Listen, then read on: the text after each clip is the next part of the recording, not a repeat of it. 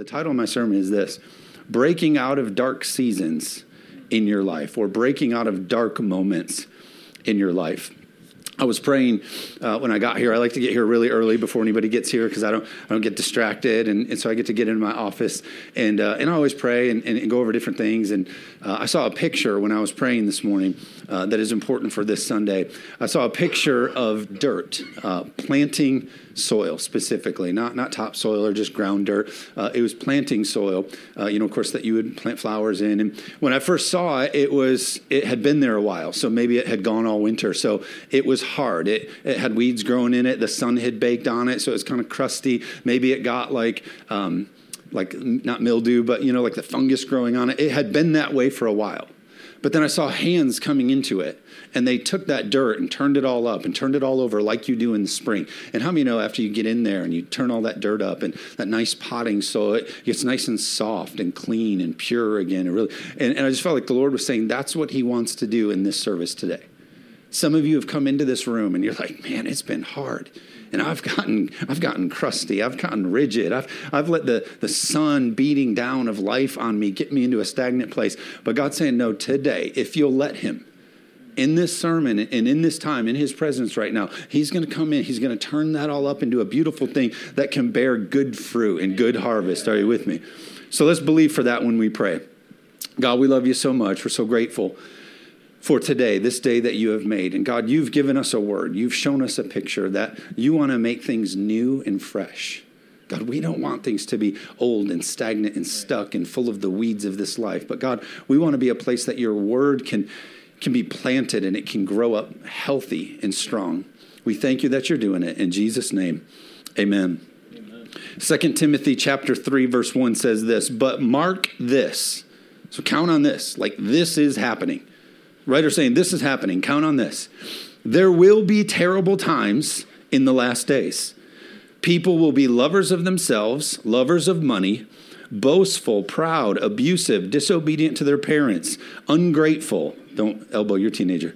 Unholy. Verse 3 without love, unforgiving, slanderous without self control, brutal, not lovers of the good, treacherous, rash, conceited, lovers of pleasure rather than lovers of God, having a form of godliness but denying its power because our relationship with God ought to have power. Having nothing or have nothing to do with such people. Scripture's telling us that in the last days, we're going to see dark times. We're going to see dark seasons. We're going to see heavy, overwhelming culture. We're going to see moments that just wear us down and break us down and, and, and beat us up mentally and challenge us emotionally. That's going to be a part of the last days, the scripture's saying. And I believe we're in the last days. I mean, if I reread that scripture, you would say, oh, yep, that's now. That's now. That's happening now. And so I just want to tell everybody in the room today that if you're ever seeing yourself or finding yourself stepping into a season of overwhelming darkness and overwhelming pressure and overwhelming emotional issues and things, it's because we're living in a fallen, dark time. Can I get an amen today? Everybody is dealing with these dark times because it's a product of the end times. Everybody's dealing with these dark moments and these dark seasons. Do you know that happy people find themselves in dark seasons? Do you know that rich people are finding themselves in these dark, overwhelming seasons? Do you know that people with great families that you would look at them and say, wow, they're the poster child of families, they're finding themselves in dark seasons and overwhelming emotional moments? How many are with me? Do you know that rich people and successful people and people that we would want to be like find themselves in overwhelming seasons? Why is that happening? It's happening because it's a product of us living in a fallen world at the end times when the scripture warns us that dark times are here. And so I'm here to tell you today that if you're a person who found yourself in that, it's not your fault. It's not by your own doing. It's by the fall of the world, but God's not going to leave you there. Can I get an amen today? In 2020, they said that the suicide hotline, it increased its calls 900%. Calls to the suicide hotline went up 900%. We've seen a 300% increase since 2020 on antidepressant medicines being administered and subscribed to people who are struggling. Now, listen, I'm not anti medicine at all, but I am here to say that that's not God's permanent design for your life. Can I get an amen? One, a quarter of all young adults The, the, the, statistics tell us that one, 25%, a quarter of all, the adult, all adults are identifying with dealing with suicidal thoughts. I'm talking about the young people, the dreamers, those who should have the stars in their eyes and, and, and, a, and, a, and a bright future ahead for them are saying, hey, I got dark seasons and dark times and dark moments to the point that I might not want to go on anymore. What is that a product of? Is it a product of the young people or is it a product of the spirit of this day, these dark ages? I'm here to tell you it is a product of the spirit of this day. Can I get an amen? So, what do we do? What do we do? We're still in this thing where we can all look around and we can identify the heaviness. But what do we do? God warned, I wrote it down like this God warned of dark times. We just read that. God warned of dark times, write this down. But he also promised spiritual breakthroughs. Yeah. At the same time, he gave us warning of in the last days, he also gave us this promise of spiritual breakthrough in Acts chapter 2, verse 17. It says, In the last days, God says, I will pour out my spirit on all people. One translation of pour out means he'll hold nothing back. He'll hold nothing back of himself on all people. Your sons and your daughters will prophesy. Your young men will see visions, and your old men will dream dreams. Do you know what it means to prophesy? To prophesy means to declare life. Scripture says that our young people, your sons and daughters, are going to be the one who declares life. Even though statistics say that a quarter of them have no hope for their future, God says in the last days when He pours His Spirit on those 25%, they're going to become the people that declare future life. Can I get an amen today? Do we believe that over our young people in America today? That when the enemy wants to get them to say there is no hope in the future, they're going to be the people who declare and speak that God has a future. So the scripture says that the, the young men, they'll, they'll speak life, they'll speak of that. Scripture also says the young men will see visions, they'll have visions of the future. They're not going to be these people who fall prey to just this season of dark times, yet they're going to look ahead, and the old men will dream dreams. This is a promise that we have in Scripture that we aren't going to be a generation that's overcome by these dark times. Instead, we're going to be a people that can cast and look ahead of the things that God wants to do. Verse 18 says this even my servants, both men and women. So the scripture says, so who's it for? Who's it for? They're saying it's for everybody, even the servants. Both men and women I will pour my spirit on in those days, and they will prophesy. They'll declare the word. They'll speak life. I love that it said both men and women will prophesy, which means declare the word, which means God is telling us that women can declare the word. Can I get an amen? Right. Verse 21. And everyone who calls on the name of the Lord shall be saved. Who, who qualifies?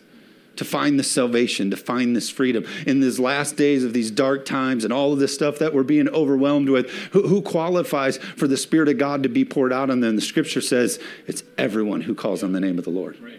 How do we get out of these dark times? How do we get out of these overwhelming seasons? We be a people who call on the name of the Lord. Yeah. I want to give you a story from scripture of one of the greatest Bible people that we can look at. His name's Elijah, the prophet Elijah. We're going to look at his dark season of life, one of the greatest men of God that we see in all of Scripture. If people were to even argue who's the greatest of all time in Scripture, you might even put Elijah there. You got to remember, Elijah did such great things that he actually never died. He was taken up in a fiery cloud because he had such blessing and favor on God, but yet we find him in an overwhelming dark season in his life but he gives us some practical ways to get out of it. Elijah the prophet, we know, is great. We see in this passage that I'm about to read to you, he calls a challenge to the prophets of Baal. They're saying, Your God, Jehovah, is not God. Our God, prophets of Baal, our, our God is God. He says, All right, well, let's have a throwdown. Let's prove it. And so, the, the, all right, let's do it. So they go up on the mountain, and the, the story goes to tell us that the prophets of Baal, they believe that their God is going to answer by fire. That would make him the true God. So they're doing chants and dances and they're trying to do all their things.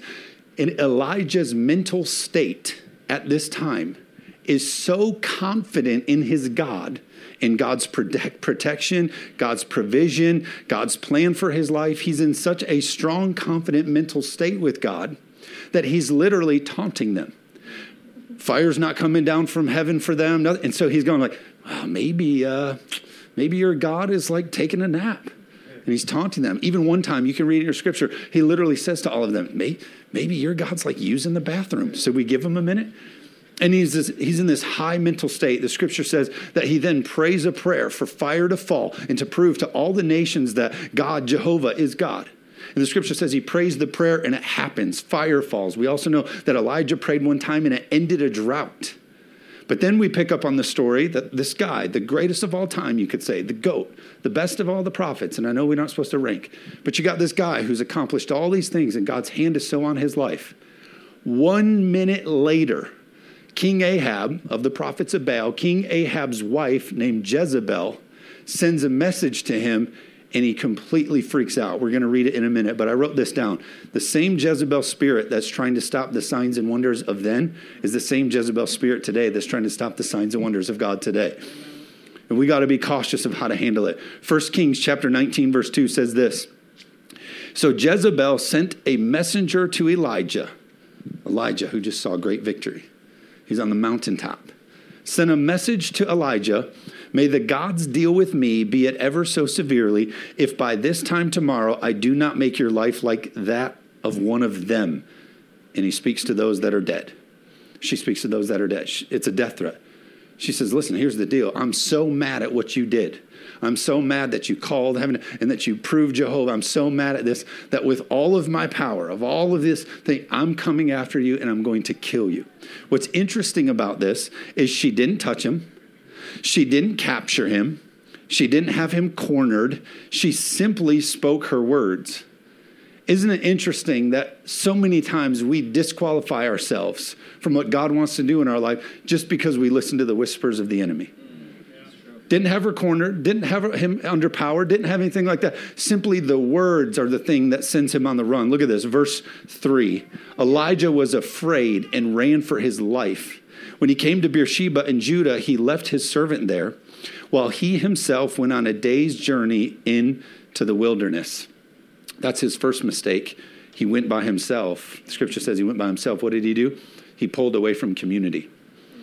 He said, No, no, you guys stay back here. I'm going to go on this journey by myself. He pulled away from community because isolation is the worst thing you can do Amen. when you're in a dark moment in your life. Yeah, he went from the mountaintop he went from the mountaintop of great victory, great provision, God, right there to the valley in the moment of a couple words. And I'm just here to tell you this morning if you're sitting here saying, Oh, I can't believe I keep falling into this dark moment. Oh, I can't believe I keep letting myself emotionally get into this place, this heavy season. If the prophet Elijah could go from the mountaintop to the valley in a matter of moments, how many know we're going to be faced with that same thing? If you keep reading, this is what it says it says, He came to a broom bush and he sat down under it and prayed that he might die. Had one of the greatest victories just a moment ago. And just a few minutes later, he's praying that he might die. He said, I've had enough, Lord. He said, Take my life. I'm no better than my ancestors. Verse 5. Then he lay down under the bush and fell asleep, mountaintop to valley, in the moment, in a matter of moments. Dark moments can show up to anyone at any time. I got three points for us on how to come out of these dark seasons in our life. Point number one is this we must take care of ourselves in the natural. This is what this story is going to teach us. The first thing we see. Check this out in verse 5. The scripture says this He's under this bush, he's suicidal. The scripture says heaven is like, oh, we're going to help him. So, verse 5, the scripture says, all at once, an angel touched him and said, You guys, this is going to be spiritual the greatest, Elijah, needs great help.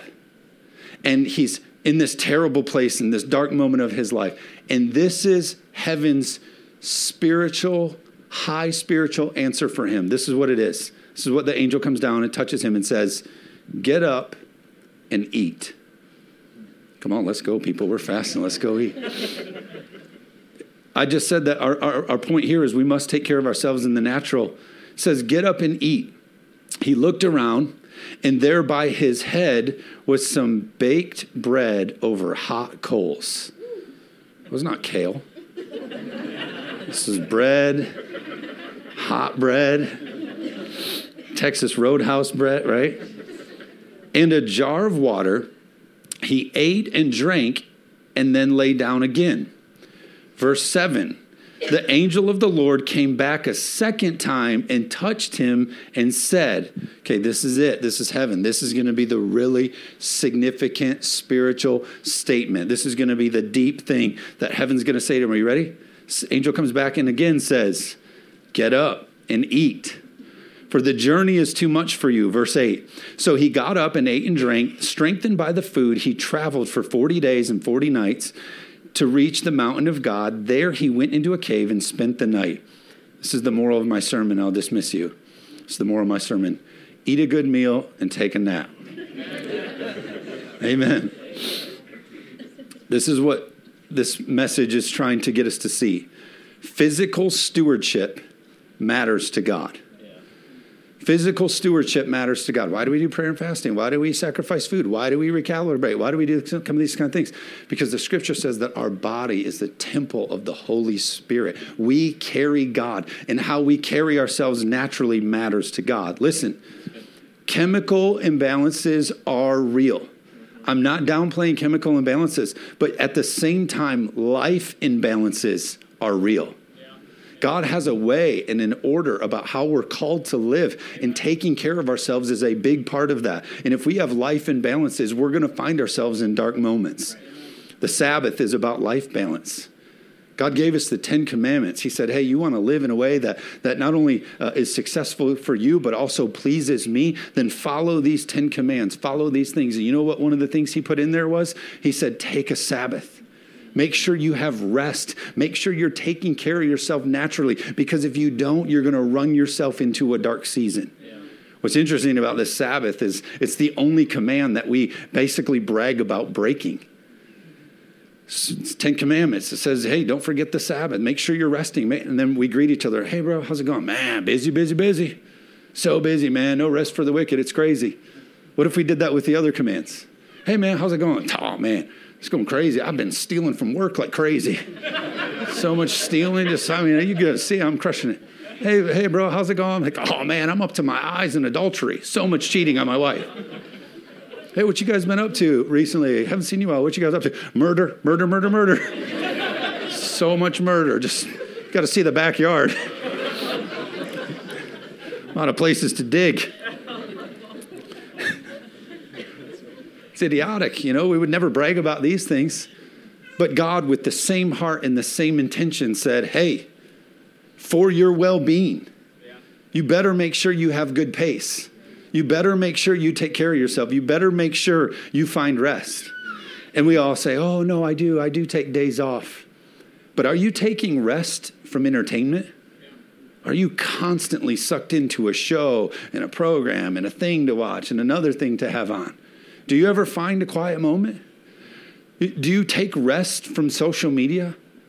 Young people, it's not a sustainable pace if your face is always in some sort of social media. Do you know that TikTok is created for you to be in an endless pit of social media, social media? If you're never resting from social media and these entertainments and these platforms, you will find yourself in a dark moment. Can I get an amen? Our social lives, we got to keep up with the Joneses. Everybody else is going out and having fun, and we got to go do all this kind of stuff. Are you taking rest from that? Because God is saying you have to keep a good pace. Elijah was doing great things for the Lord. We saw that God was moving in his life, but he was neglecting himself. They say uh, they did a study of skiing accidents, skiing, snowboarding. It's even true for dirt biking when we would ride dirt bikes. Uh, they say 90% of accidents happen either in the last hour of somebody being there or in their last run. It's because they found what they determined to be this that in those last runs, people are overconfident and weary it could be said that that's the, that's the, that's the motto of America. Oh man, we're so prideful, we're so overconfident, but we've run ourselves in the ground and we're headed for a crash. We're headed for a dark place in our life if we don't learn pace.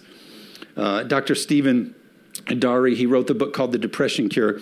He said this We were never designed for the indoor, sleep deprived, socially isolated, fast food laden, screen addicted, frenetic pace of modern life. You're just not meant to live the way that we live as Americans. That's why God gave us the commandments of, hey, take care of yourself. And that's why an angel of the Lord came and said to Elijah, like, hey, I want you to make it for the rest that I have for you, but what you need to do is take care of yourself. How can you take care of yourself? You say, well, you don't understand. Like, you don't understand my job. I got to do all this and keep this pace to keep my job. Or you don't understand. I've always done it this way. I've always lived this way, and I just got to keep it this way. People know me to be the fast, crazy, always moving. Well, I got to do this to keep up with this. And Ecclesiastes says it this way Better one handful with tranquility than two handfuls with toil and chasing after the wind. Isn't it better for us to have peace and tranquility in our home and, and, stability than versus keeping up with the Joneses? We might not have the newest house and the fancy boat and take all the big vacations and have our 401k by the number we want it to be by the age 50. But I would say it this way if it's costing you your mental health, it's too expensive.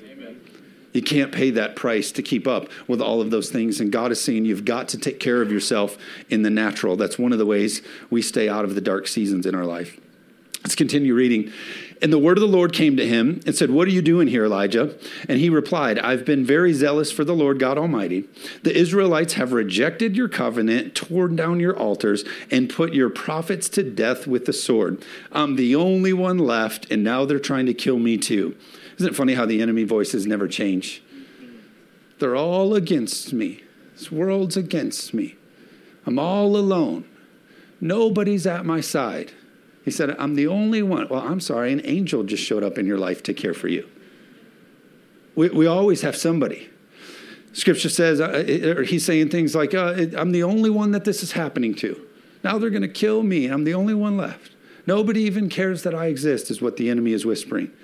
And this is God's solution to that kind of thinking. Verse 11 The Lord said, Go out and stand on the mountain in the presence of the Lord, for the Lord is going to pass by. What's the angel saying? It's important when we have those feelings and we hear those words from the enemy. It's extremely important that we don't stay in our sadness, our hopelessness, our discouragement, our anxiety, our depression, and our oppression. The angel is saying, don't stay there. Go out to here where the presence of God is going to take you from that place. Can I get an amen today? Jess and I were discussing a book that she was finished reading. And through the Great Depression, it's amazing the data of people who went through the Great Depression and how they came out of the Great Depression stronger.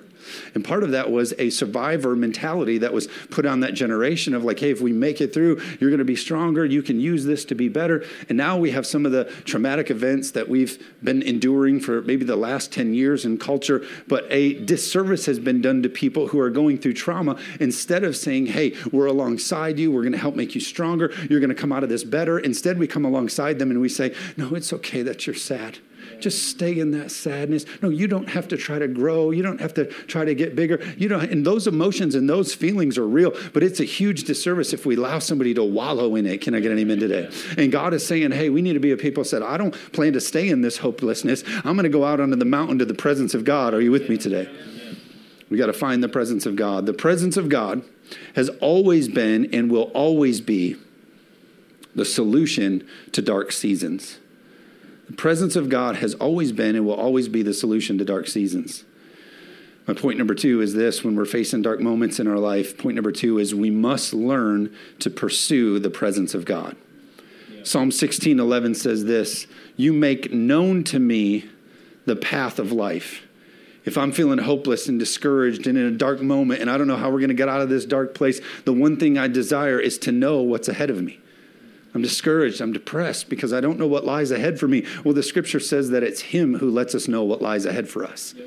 We got to go to Him and say, God, what do you have for me? What's my purpose? What's my call? What's my destiny? What's my assignment? What do you have ahead for me? Scripture goes on to say it this way You will fill me with your joy. You'll fill me with joy in your presence. He refills us in his presence. When we're lacking joy, when we're lacking that peace, the scripture says if we can go put ourselves in his presence, we find that joy. It says, with eternal pleasures at your right hand. I wrote it down like this Circumstances steal joy. We know that. Circumstances steal joy. But God's presence refills joy. When we worship, we shift from life's darkness to God's goodness. When we worship, we shift from life's darkness to God's goodness. Got all these things going on, got all this stuff coming against me, and I'm gonna, I'm gonna push all this stuff back and I'm gonna refocus on the fact that God is good and He'll never leave me or forsake me. Amen. Let's keep reading. Scripture said, Then a great and powerful wind tore the mountains apart and shattered the rocks before the Lord. But the Lord was not in the wind After the wind, there was an earthquake, but the Lord was not in the earthquake. After the earthquake came a fire, but the Lord was not in the fire. Scripture says, after the fire came a gentle whisper. Some of you heard this before. Why did God choose to whisper? Why didn't He show off in the breaking of mountains and the you know the, the, the very extreme fire? Why didn't He do that? Why did He speak in a whisper? Because in order for us to hear a whisper, we have to come close. God wants to speak to us closely and nearly. Corporate experiences this like this are good. To hear a sermon preached to the mass audience, but how many know life changed? So many people can say, I remember the day I sat under a tree. I remember the day I was in that one back porch chair. I remember, are you with me today? Where God came and He whispered and He spoke to me. That's why we got to make places for God's presence. My daughter, Callie, she's four. She's our crazy one. You guys know that. She's so much fun but she's also really dad obsessed right now and, and just follows me everywhere and does everything and just always with me. And um, our table in the kitchen, uh, it's kind of an island where we eat and it has bar stools. And so she comes and, of course, sits next to me, and brother's there, sister's there, mom's there. And she'll sit next to me, but she'll get up on her knees to be about my height. And it's a new thing that she does. She grabs my head and pulls it over to her. Usually, when I'm about to take a bite of something or drink something, she pulls it over to her and she puts her lips right at my ears and she whispers stuff to me. She says, she tells me stuff. And what she tells me is she wants me to hear things that are important for just me and her. That's what God wants to do when He whispers. That's what He speaks in His presence. When He gets near, He says, Hey, I got something I want to speak to you and to you specifically, so let me whisper to you. Let's keep reading. Then Elijah said to him, Then the voice said to him, What are you doing here, Elijah? He went into the same story again. Verse 14, he replied, I have been very zealous for the Lord God Almighty. The Israelites have rejected your covenant, torn down your altars, and put your prophets to death with the sword. I'm the only one left, and now they're trying to kill me too. Again, that voice. But the reality about this is, God just showed up in a huge way in his life. God just did this many miraculous. God, God just showed off that Jehovah is God. But yet, all he can continue to think about is the bad is the things that were happening. I wrote it down like this The enemy always exaggerates the bad and minimizes the good. That's how he works in dark times. That one thing that one person said, the enemy likes to exaggerate and turn on blast.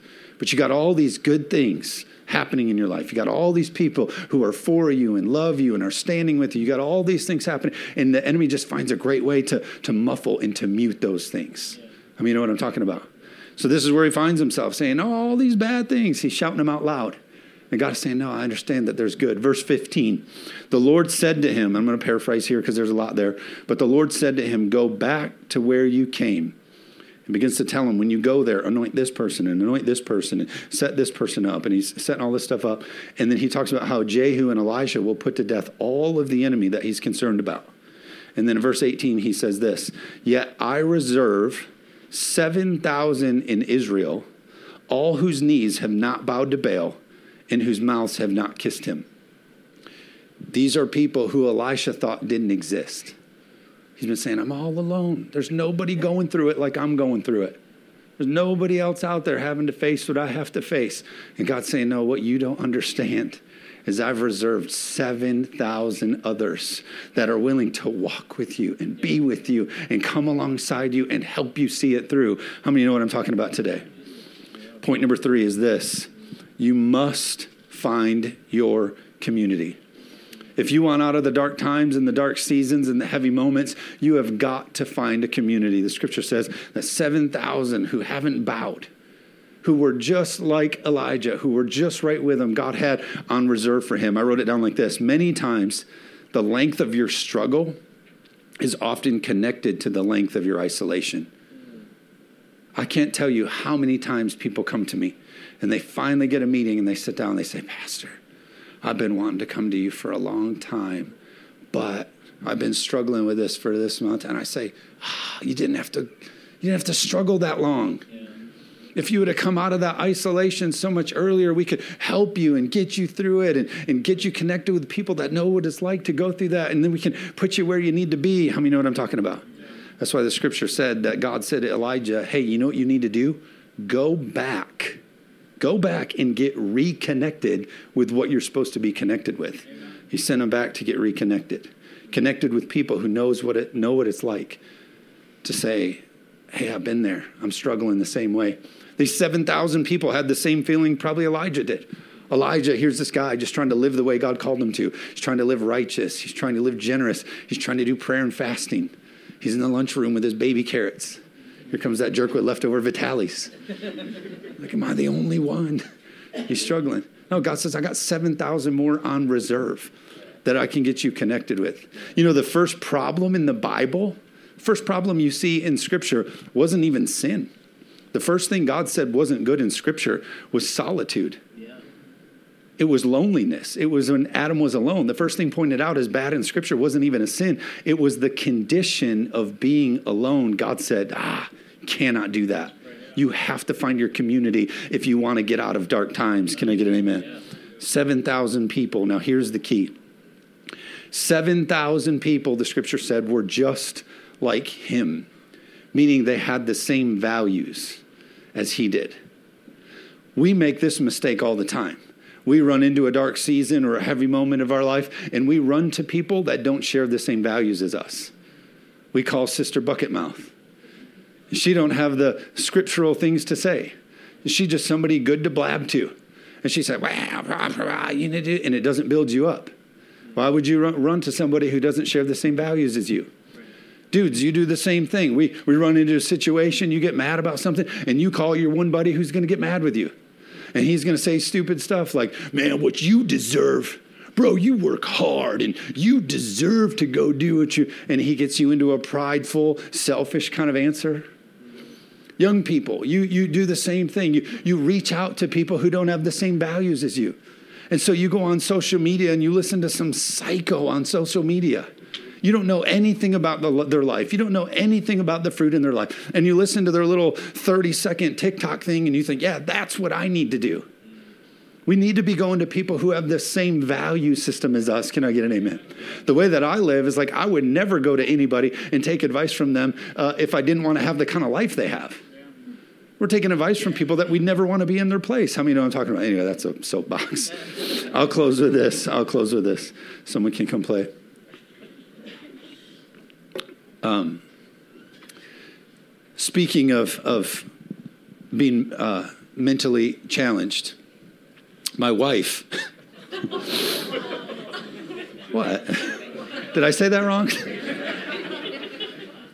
I I I guarantee everyone in this room is going to agree with what I just said in about one second.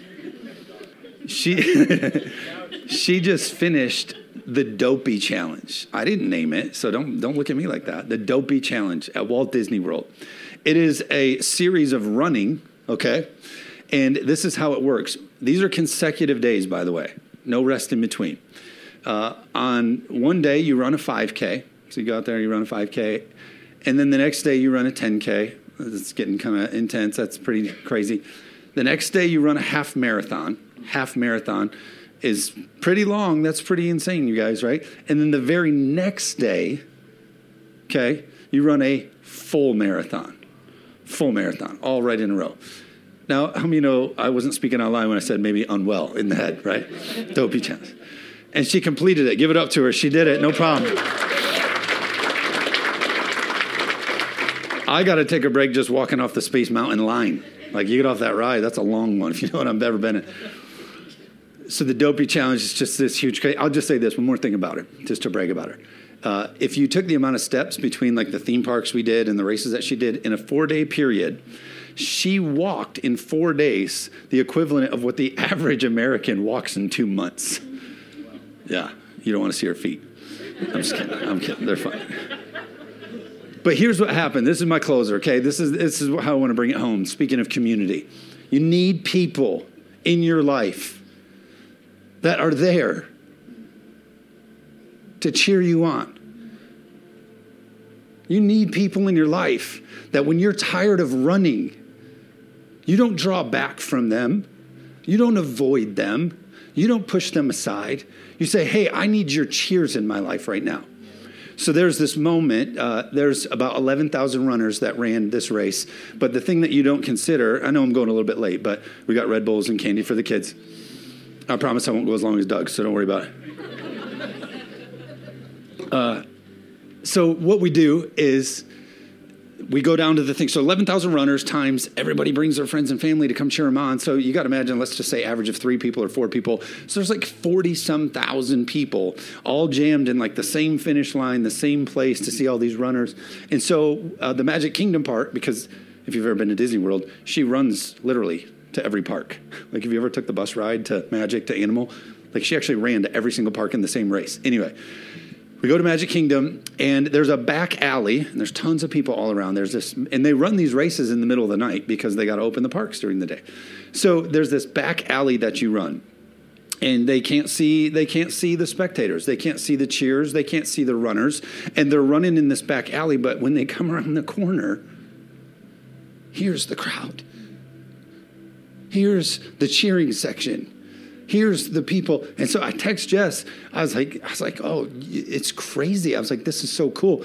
I said, it's like a stadium. When you come around this corner, uh, you come around this corner, and then there's Tony's restaurant, which is where Lady and Tramp met and fell in love right there. And uh, you run around there, but they can't see, so they're blind. So they're they're they're like running. They're toward the end of the race, and they're all like, I can see them, but they can't see the crowd. They're all running like, I make bad life decisions, you know, because they did, they did. But when they see the crowd, I told Jess, I was like, it is like a stadium ovation when you get in here.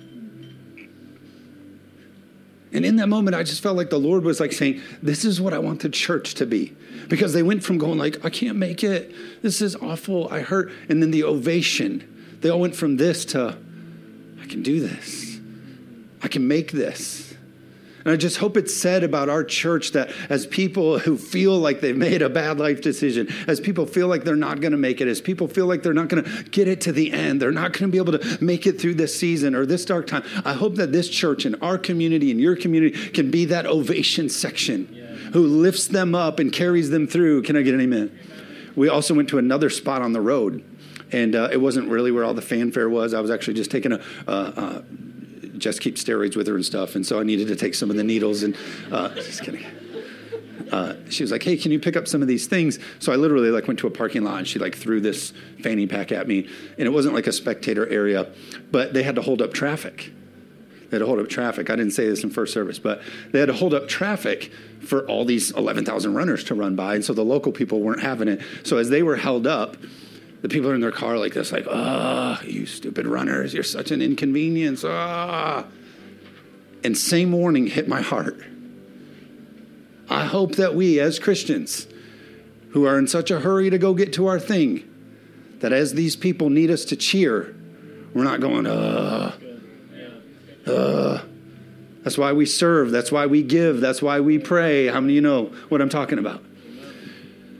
So we need to be that cheering section. We need to be that people who lift people up in their dark moments. And it's impossible for that to happen in your life if you don't allow yourself to get involved in God's community. Go to people like the 7,000 on reserve who have the same values as you. Can I get an amen? Let's bow our heads and close our eyes. I'm going to pray for you. I know all of us, every single one of us, have hit dark moments this year, maybe even this week. We've all hit dark heavy moments. But I know that the scripture has countless testimonies where the scripture says, and then suddenly their life was changed. And then suddenly, it may not happen suddenly now, but then we also see in scripture uh, as they stayed faithful, as they stayed persistent, as our series is called, as they sought God, they found him. But my belief right now, and I'm putting my faith out for you today, that if you find yourself in a dark season, whether you need a healing, whether you need to come out of a heavy, oppressive season, maybe financially things look really bleak and you just couldn't see yourself in this season, but all of a sudden you're there. Maybe you have family members who've walked away from God and, and, and you, you just feel like there's no hope for them because they're too far gone. I believe in a suddenly right now as we pray God can pull people from these dark seasons. Yeah. Just as he did to Elijah, an angel came and said, Hey, listen, you got to get yourself taken care of because I got 7,000 on reserve. We got much more to do. Yeah. God had victory ahead for Elijah. He has victory ahead for you. Let's tap into the 7,000 on reserve, this room right here, where people have the same values as you. Let's believe for God to bring breakthrough. Let's do it. God, we love you so much. We know this is a holy moment right now. God, your word promises that the, gate, that the gates of hell will not prevail against your church. We are your church. And so, God, I pray against everything, every plan of the enemy, every scheme, everything seen and unseen that is a work of the enemy. We bind it and we curse it by the authority given to us by Jesus. We say that these dark moments, these dark seasons will not win, they will not have us. God, we ask for your angel army to come and minister in this moment and to refresh us like you refreshed Elijah. Yeah. God, I pray that you show us our community. You show us those that are standing with us and cheering with us and lifting us up. Lord, we thank you in advance for the work that you're doing. God, I pray that you help us maximize the good and minimize the bad as it comes. Help us take our thoughts captive. In Jesus' name, amen.